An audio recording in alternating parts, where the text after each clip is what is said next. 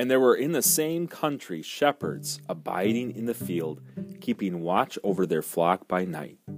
And lo, the angel of the Lord came upon them, and the glory of the Lord shone round about them, and they were sore afraid.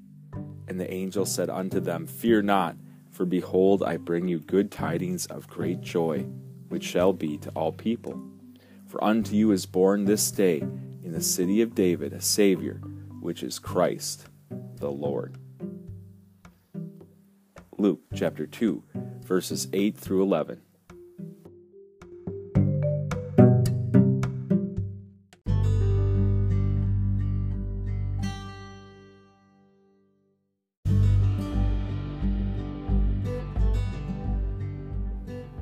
Welcome back to a very special edition of the Lift Bridge podcast. This is your host, John Laurie, coming to you live from the beautiful Christmas city of the North, Duluth, Minnesota. And we just hope that you are having a wonderful time in these uh, wonderful days before Christmas. Uh, guys, uh, you might be doing your Christmas shopping. hope that's getting done. Hope everything's going great for you. Uh, today, in our episode, we're going to be talking about our Christmas preparations so far. We're going to be talking about dealing with uh, seasonal affective disorder, and we're also going to be talking about some insights into the Christmas story. So we look forward to um, having you come along on the sleigh ride of fun and merriment as we uh, just look forward to Christmas. So uh, remember, keep looking up.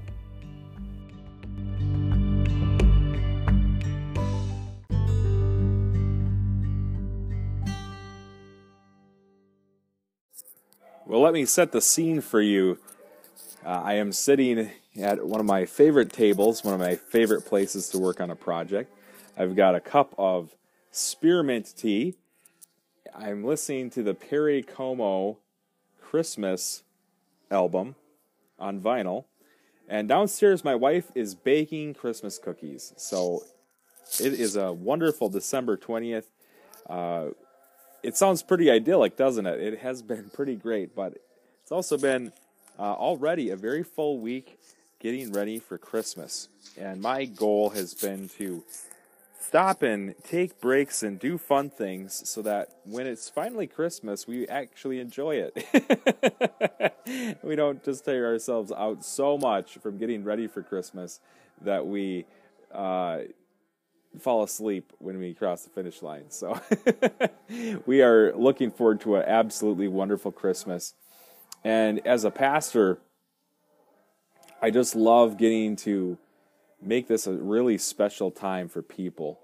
And we do that in a number of ways. Um, our church has a Christmas party. Also, I'd like to invite you to our Christmas Eve service if you're in the Duluth area. It'll be on Sunday at 10 o'clock. Um, and then during Advent, uh, we often are singing Christmas songs and uh, speaking on Christmas subjects. Uh, we've been looking at the wonderful prophecy in Isaiah chapter 9 about Jesus as a wonderful counselor and the mighty God and the everlasting Father, and looking at those things. We've also been looking at the wonderful truths uh, proclaimed by Zacharias in the New Testament about Jesus and how he would be a horn lifted up in the house of David.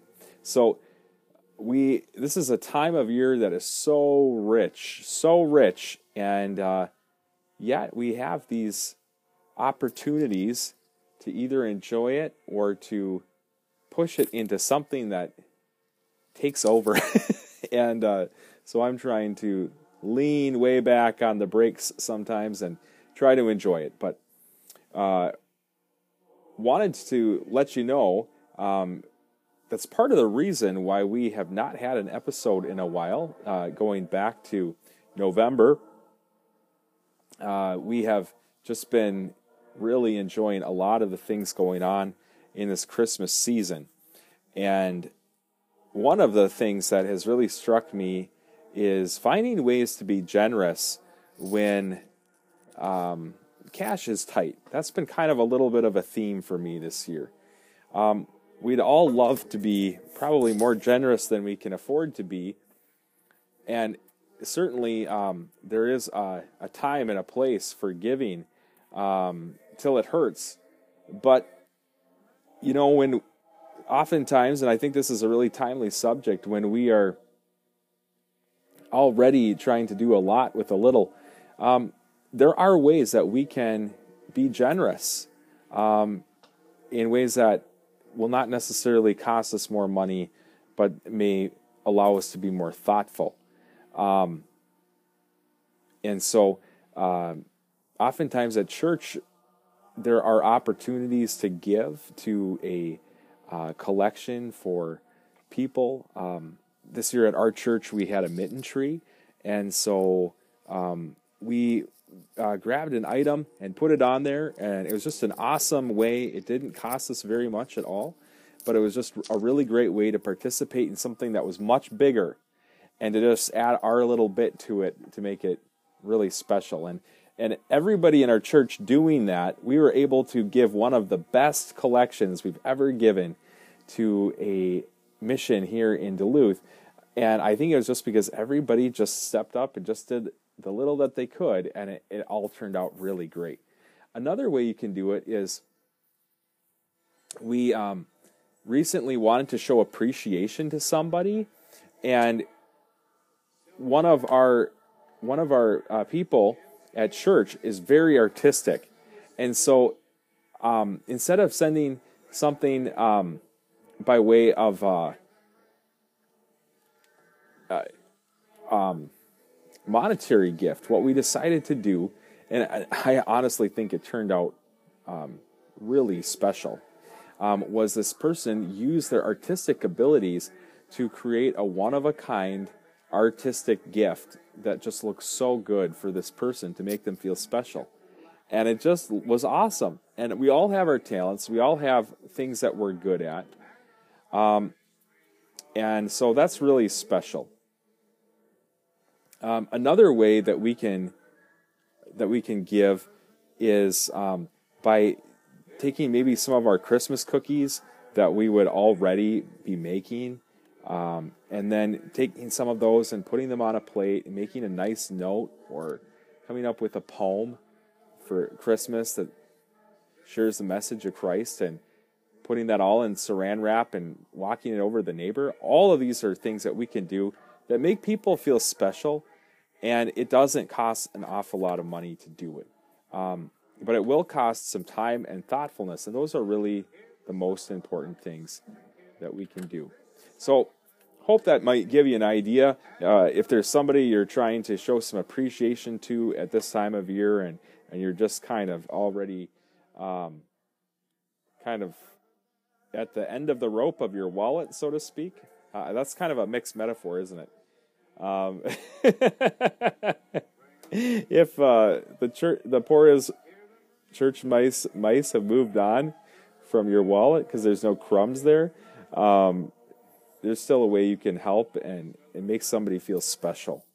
And of course, this is going to sound so cheesy, but don't forget to smile at this time of year. And all that can do so much when people are feeling stress. To just remember that, hey, this is Christmas, we can all have fun. And you know, I have to say this, but remember what we all learned from Elf. The best way to spread Christmas cheer is singing loud for all to hear. And if you have a singing voice, and even if you don't, uh, singing is just an amazing way to give a gift to somebody um, maybe you don't have a, a specific person in, in general that you want to serenade, but you just want to spread some Christmas, Christmas cheer. Um, I have seen online this week uh, a couple of videos of people just caroling in one in a Walmart, another in a restaurant, and it just made people's day. And people just got up, everybody loved it, and uh, it was just so special. And you can do that. Um, and uh, one of my mom's favorite Christmas stories that she shared with me was she was at a grocery store and it was a very tense scene right before Christmas. And I don't know if there was a new cashier or if a machine went down, but people were just everything was taking longer, and every you could just feel everybody getting crabby and cranky. And um, this guy wearing a Christmas sweater said, "Hey, everybody." let's spread some Christmas spirit. Let's sing a Christmas carol. And I think they sang Jingle Bells or Rudolph or something like that. Nothing of any great theological significance, but it just lifted everybody's spirits and it turned what could have been uh, a very uh, crabby moment into something that we've remembered all these years. So you have the power to do that. Um, one of the things we've also been doing is We've been trying to just take little excursions, little breaks to have fun. Um, last night we went to Bentleyville, which is just so beautiful. They just do such an amazing job down there. And um, it was totally free. And it, as I was walking through, it might sound cheesy, but my Christmas spirit really did lift as I was seeing all these beautiful lights and hearing the Christmas songs and eating hot chocolate and cookies and popcorn that they're giving away. And, you know, maybe cocoa has something to do with it. Um, but that really, really got me in a jolly mood. And there's probably something in your town that uh, you could take your husband to, your wife to, your kids to, and just make. Uh, don't forget to take breaks during this time of year and just enjoy yourself. And um, that has really helped my wife said she felt like she was on a date last night, even though we didn't spend any money. So that was a big win to me, and um, I know she felt really special getting to do that. Um, also, um, there might be a place in your town that's really beautiful or scenic, and it's always fun. If it's not too cold, not too bitterly cold, go out there, check it out.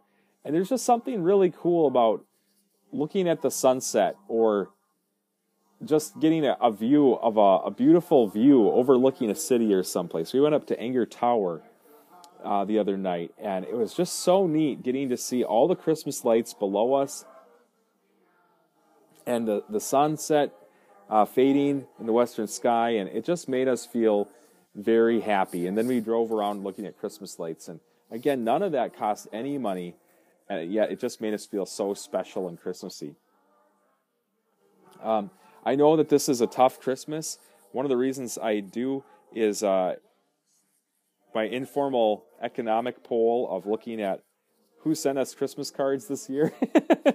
I don't think we offended too many people, but there's just less Christmas cards this year.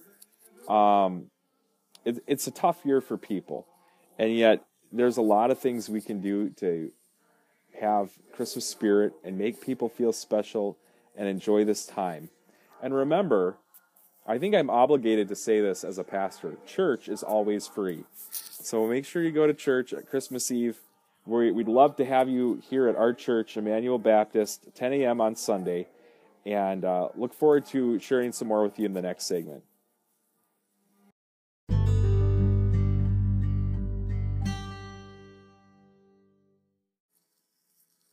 Well, welcome to this segment. We're going to be talking about dealing with seasonal affective disorder at this time of year. And also, um, you know, let's just talk about dealing with holiday stress in this segment also. And uh, we'll just, it's all kind of part of the bag, isn't it? so we're going to be talking about that. But before we do that, I just want to take a moment to thank everybody who's been a part of this podcast as a listener. Remember, without listeners, uh, there's no podcast. So thank you so much for listening this year. Uh, you've blessed me tremendously. Um, I love to talk, but to know that people are listening is really special to me. And I hope that you have been encouraged this year. Uh, we really do hope that this has meant uh, as much to you as it has to us. So thank you so much for being part of it. We have had 123 listens this year in our first year as a podcast. And we thank you for making that happen. So thanks so much. I also wanted to add one other free way to enjoy Christmas. Go on YouTube. There is so much amazing Christmas music. If you like vintage Christmas music um, to kind of set the mood, uh, check out, type in Jake Westbrook, and then go look at his vintage Christmas and vintage winter playlists. He also has some a really awesome radio show. Um, or I guess it's a podcast. It's it's a radio show and a podcast. It's on an actual radio station in Idaho. But um, he does that with his brother McLean. It's called Yesterday Today, and they've had three phenomenal pre-Christmas episodes here this month already. So I, I just want to encourage you to check that out. You'll laugh, you'll enjoy it. It's very wholesome. You can listen to it with your kids. It's perfect for making Christmas cookies and really sets a great vibe. So enjoy that and hope you do. Got to take a sip here of some spearmint tea. And let's talk about I, talk about dealing with uh, the lack of sunshine and also dealing with seasonal affective disorder at this time of year. I kind of feel at this point like I should ha- stick out my shingle the doctor is in. So I'm not coming to you here with any um, any uh, professional counseling advice here, but more as somebody who's dealt with these things myself. Um, just and also, you know, from the insights that the Word of God has to share on these things. Um, and so, uh, you know, let's just talk about these things as just as people, and, and that's where we're gonna have a, a great start to our conversation here. So, at this time of year, uh, especially here in northern Minnesota, we have a phenomenon here called seasonal affective disorder. And if you suffer from it, you know what I'm talking about. Basically, the less light there is, uh, the harder it is for you to be happy.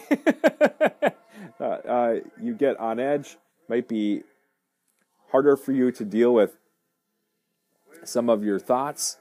You might find yourself getting stuck or getting in a rut and you're thinking, hey, what's the matter with me? What's my problem? How come I'm so gloomy? How come I'm so edgy? Uh, there may be other things that are kind of driving this too. As I mentioned, this is the time of year when there's a lot of stuff going on. It's, it can feel very hectic. There can be a lot of pressure, and so for sometimes this, for some people, this just really wrecks the holidays. And I just want to stop and say, let's not try to get through the holidays. Let's enjoy the holidays. You know, God gives us every day as a gift. We don't want to take even one of those days as a um, as something that we take for granted. We just want to say thank you, God, and we want to say, let's rejoice, um, because this is the day that the Lord has made. This is the day that the Lord has made. Let us rejoice and be glad in it. So we want to we want to enjoy the time God has given to us. These days are special. Um, I can't tell you how many amazing memories I have from this time of year, even though a lot of tough stuff has also happened. For me, at this time of year, so I'm not just uh, Pollyanna here coming to you and saying, hey, it's the most wonderful time of the year. Uh, buck up. I, I, I'm saying I've been there. I know what it's like to have a difficult time but you can have a really great Christmas time. So I've got some tips, I've got some suggestions here for you, and I'm just going to talk. Um, I'm going to start off from the biblical perspective here and say, let's remember that um, the Bible talks a lot, especially in Proverbs, about having a merry heart.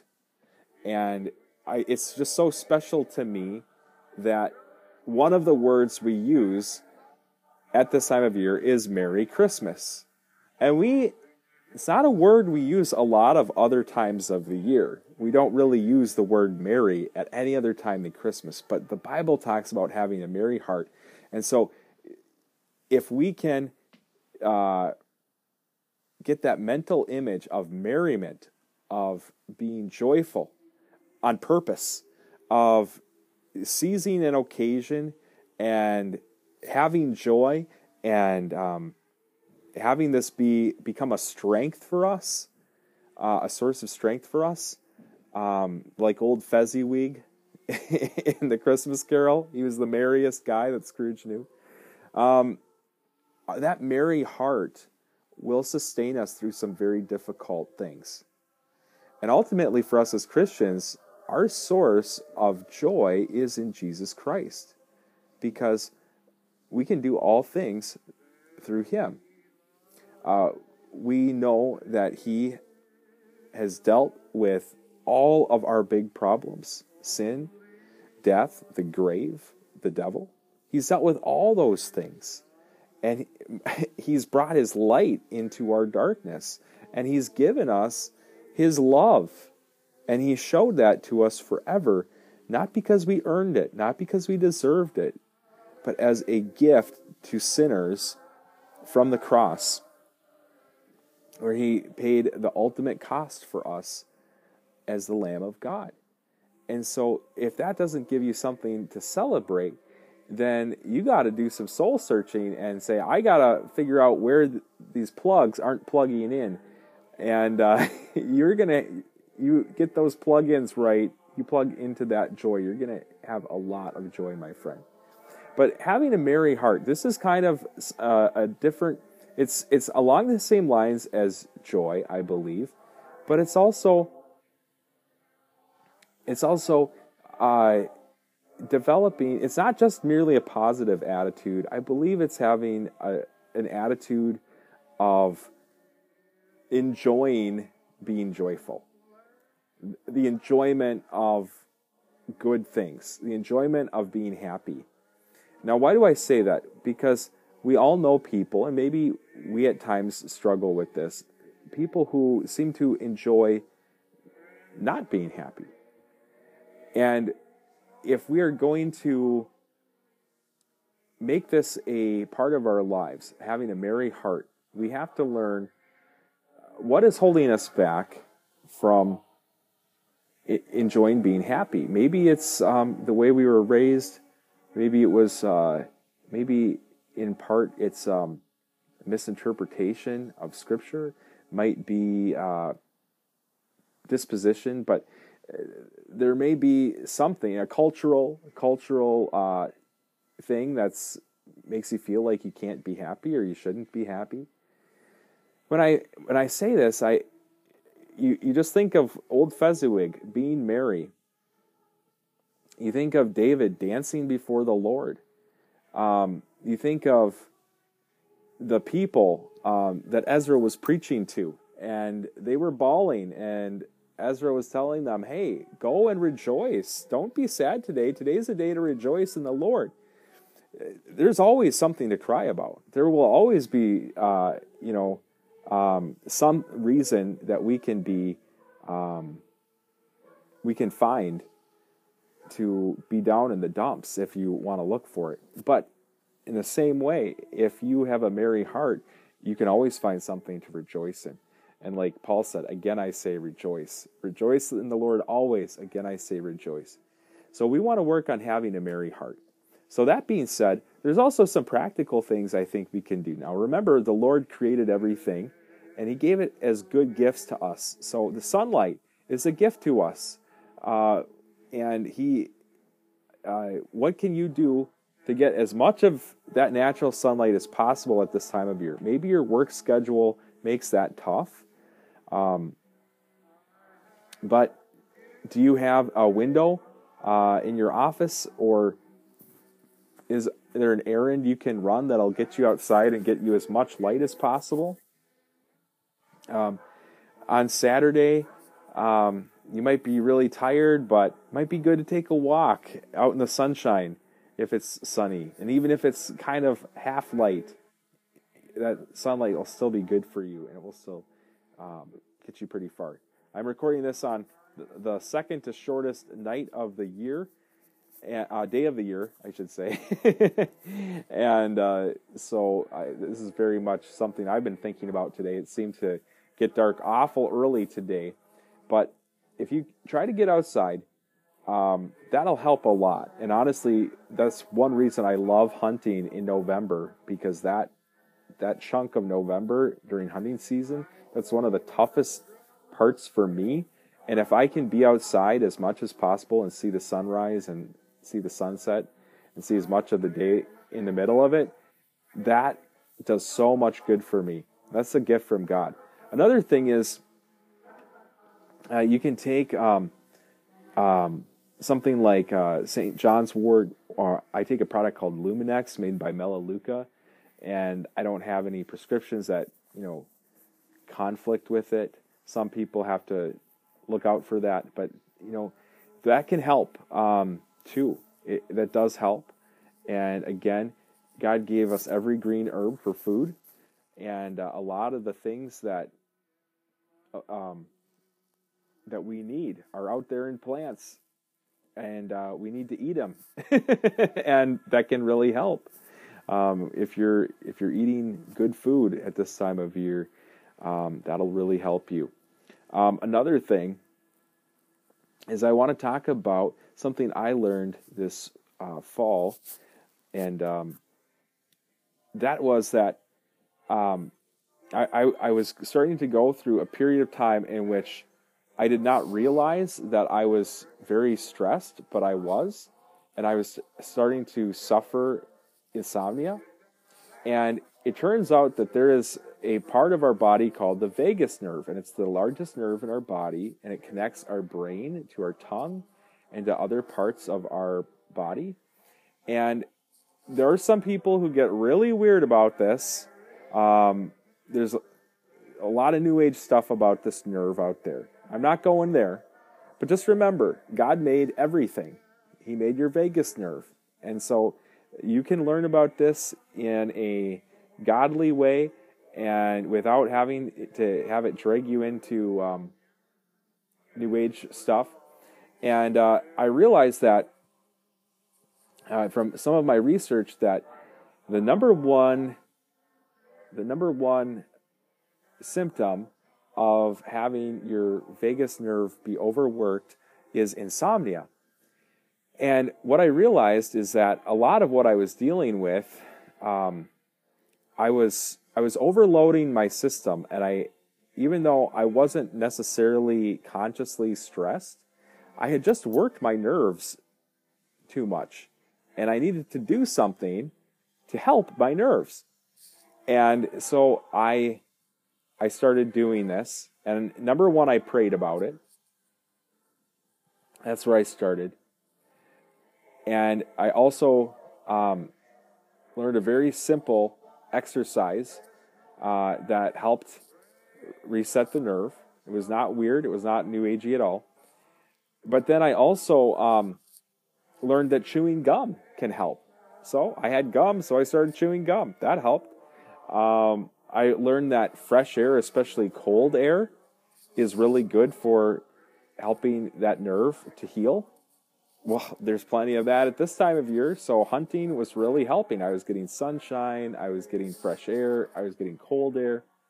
So, um, all that to say that there are, um, this is something you can look into yourself, but you can find at this time of year that there are a lot of simple things that don't seem like a whole lot, but if you are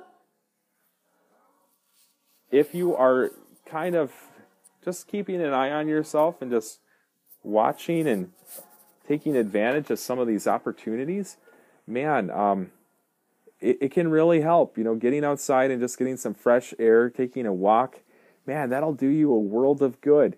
Uh, especially if you've been in the house for a long time and you're just kind of feeling like uh, you're gonna go nuts if you're looking at the walls any longer or looking at your list any longer. Go outside, and uh, I I have just benefited so much from understanding how my body works, how God made my body to work better.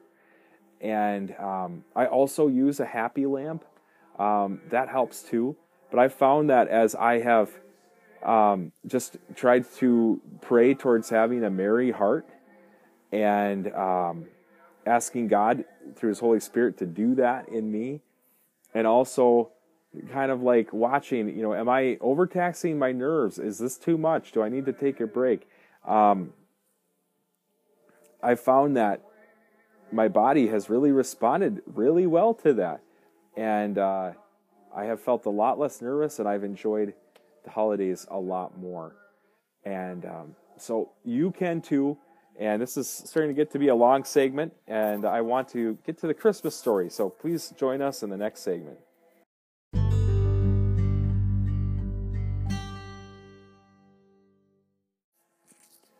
Well, this is the time of year that we come back and look at that story that we know so well, and we are just amazed by it all over again.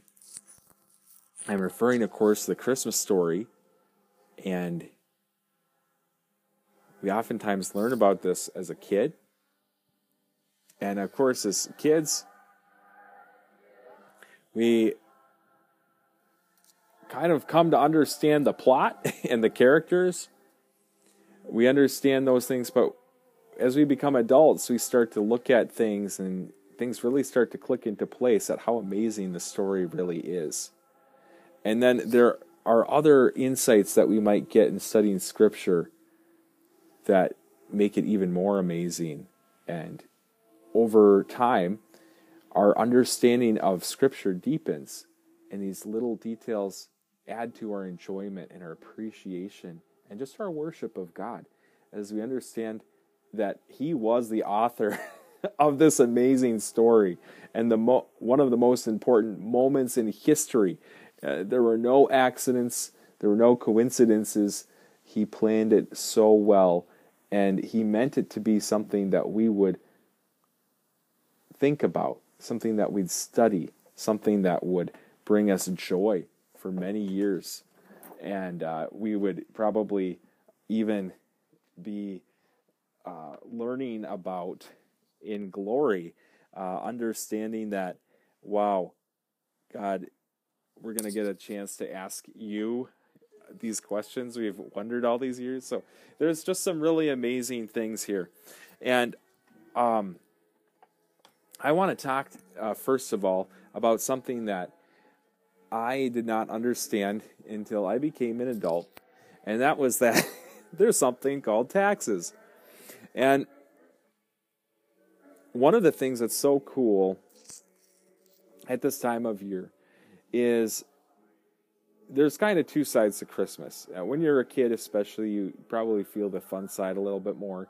When you're an adult, you tend to feel some of the, uh, for lack of a better term, stress a little bit more because now you're making Christmas happen for other people. But what what's truly amazing is that sometimes we just feel guilty about that. We just feel like, oh, you know, I should be enjoying this more, and then that kind of makes you feel even worse because you feel like I should enjoy this, but I I just have all this stuff going on and uh, we we kind of are like George Bailey's walking around. We just are kind of, um,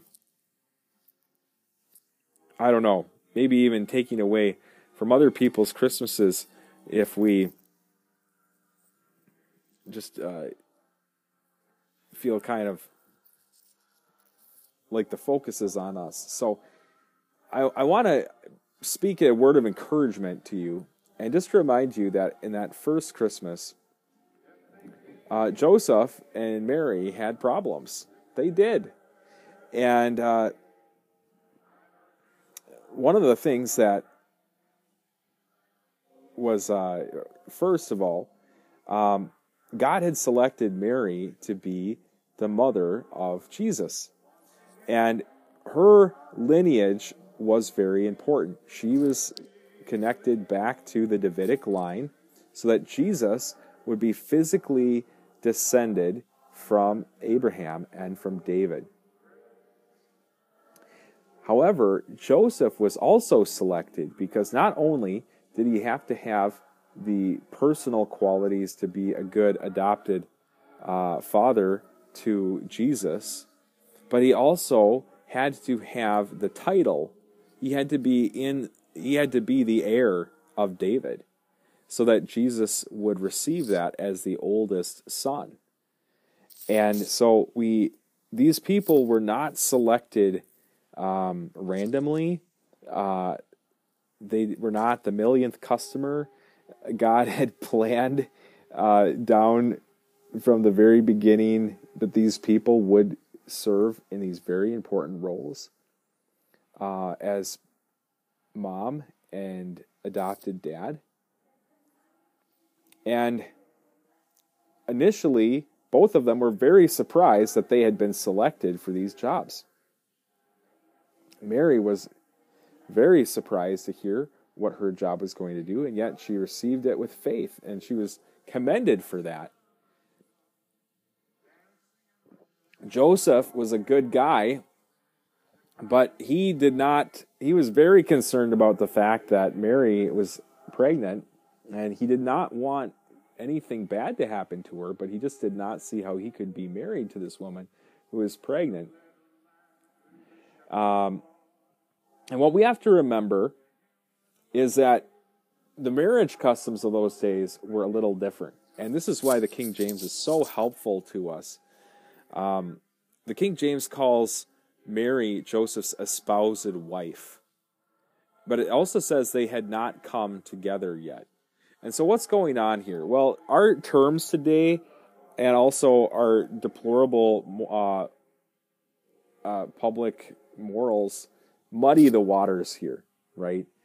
Um, today, people may be living together, but they're not married. They may be fiancés, but they're living together. Um, it just gets so hard uh, to try to translate this into modern terms. So instead of trying to do that, let's just go back and understand what was going on with these people.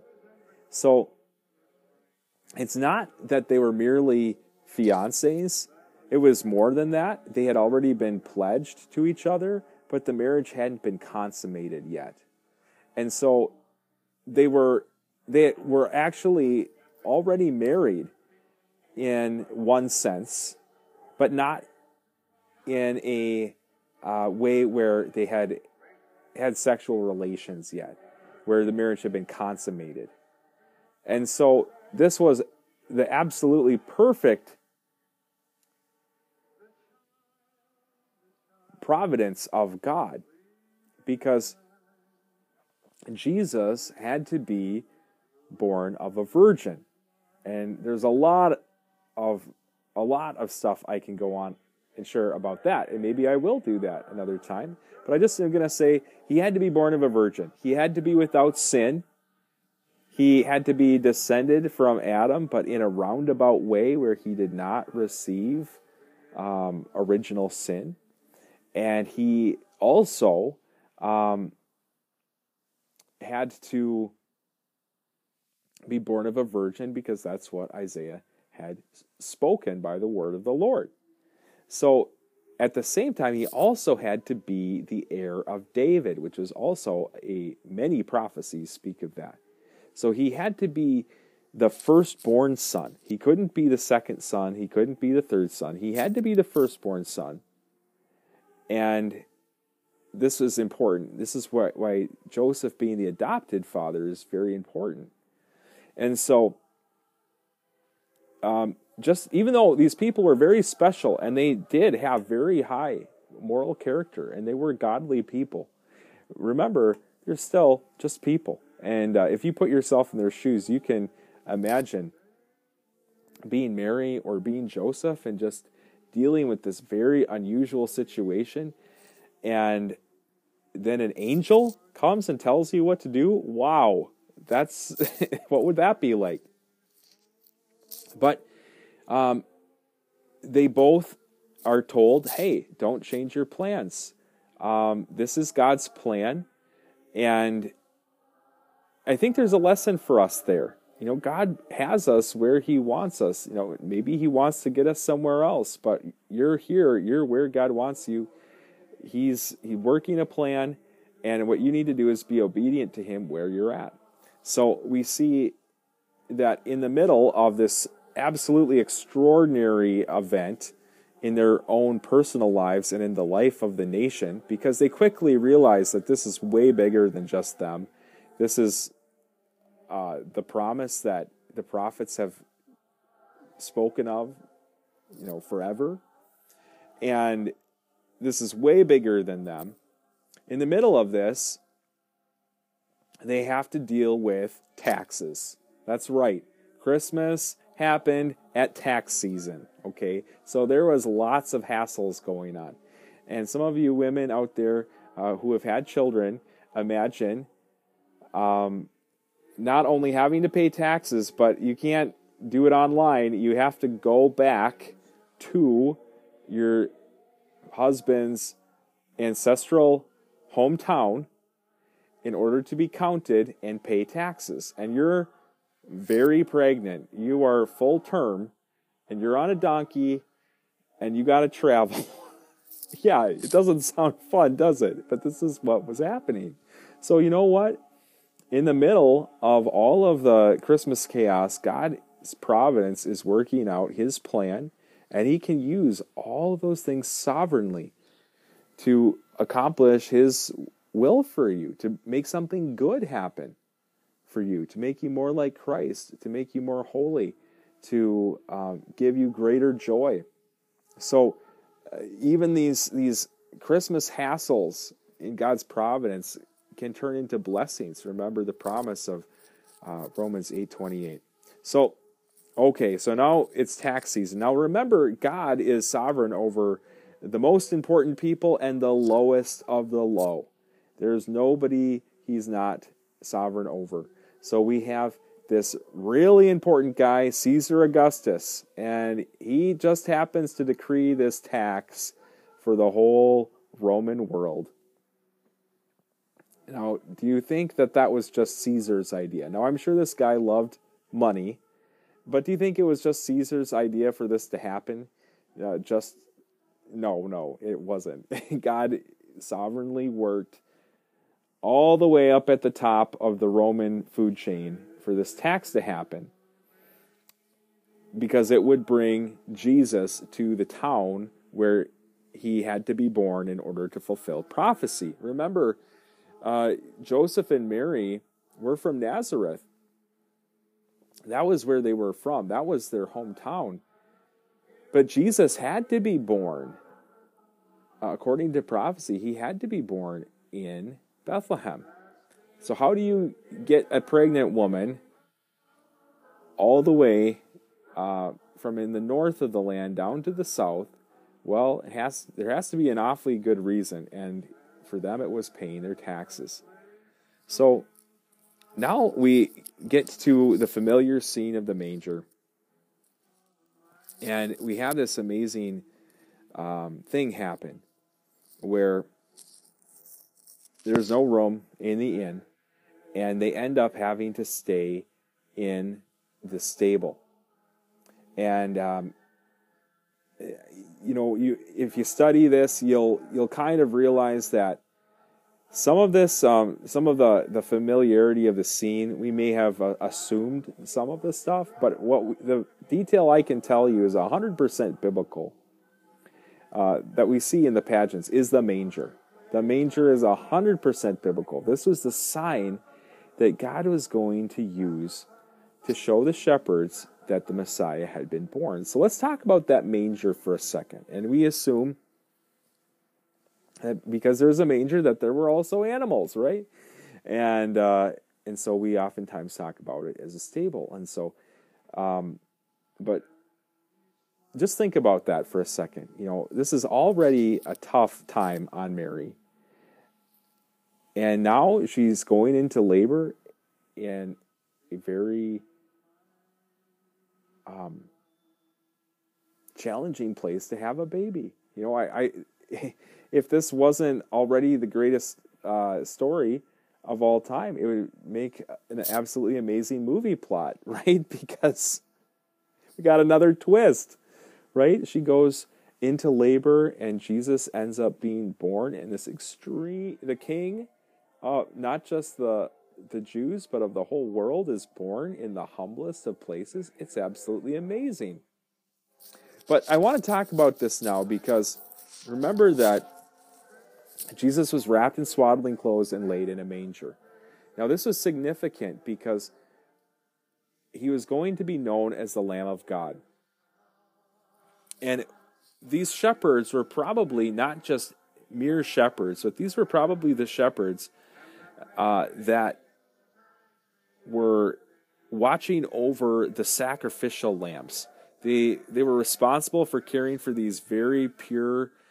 Um, by by pure, I mean that they were fit candidates to be sacrificed to the Lord, and they, this was their job, and so they were um, out there. Now, remember how many sacrifices were constantly being offered in the temple at Jerusalem. There was this huge demand for all these sacrifices. So, how do you, if you, at this huge volume, how do you have all of these lambs produced? Well, you got to have shepherds, right? And this is part of the supply chain of the sacrifices. And so these guys, their professional job was probably taking care of these lambs and making sure that there were these lambs fit to offer to the Lord. So these guys know their job. They're out watching the flock by night, making sure no animals are messing with the flock. They know how to take care of the lambs. Uh, they've got the whole thing down. And suddenly, there's the glory, the Shekinah glory of the Lord is filling the sky in a way that maybe the Israelites had not seen since the dedication of the temple, um, uh, Solomon's temple. Uh, the Shekinah glory was just so powerful and so strong. It filled the air. There's these angels. Well, yeah, you would have been freaked out too. But now they tell these shepherds, whose job was to take care of these sacrificial lambs, um, that they will find this uh, Messiah who has been born wrapped in swaddling clothes and lying in a manger. And what is significant for us in this part of the story is that that is exactly how they cared for these lambs. Um, when, after they were born, to protect them, they would wrap them up and they'd oftentimes lay them in a manger. And so this was so significant to them because they knew what the sacrificial lambs looked like. And this was a very powerful symbol to them that this Messiah was born to be the Lamb of God. We, uh, I've got goosebumps just thinking about it right now, folks, but I hope that that gives you just a little bit more enjoyment of this time of year. Uh, the thought that God was working all the details to communicate, and he was doing it through the fun stuff and the not fun stuff, right? It's exciting to have a baby, but it might not be exciting to have a baby in a stable. It's fun to uh, um, it's fun to have these people excited about the birth of your child, but it's also um, just absolutely astounding when they come because of angels telling them, hey, we were going to see a sign, and you realize that this makeshift situation was meant by God to mean something to people, right? So God is has he everything with God is meaningful. He's so good. These details are so important, and we're not going to try to exhaust them all. There's way more, and uh, we're probably just scratching the surface. But I hope that this helps you to enjoy and remember that Romans 5 8, that Christ showed his love for us in that God showed his love for us in this that well, we were yet sinners, Christ died for us. And he sent his son, his only son, his only begotten son, into the world to be your lamb, your sacrificial lamb, so you might have peace with God. And I hope that shows you how great God's love is and that you'll let that into your heart this Christmas. All right. Thanks so much. Hope you enjoyed this. And uh, remember, keep looking up.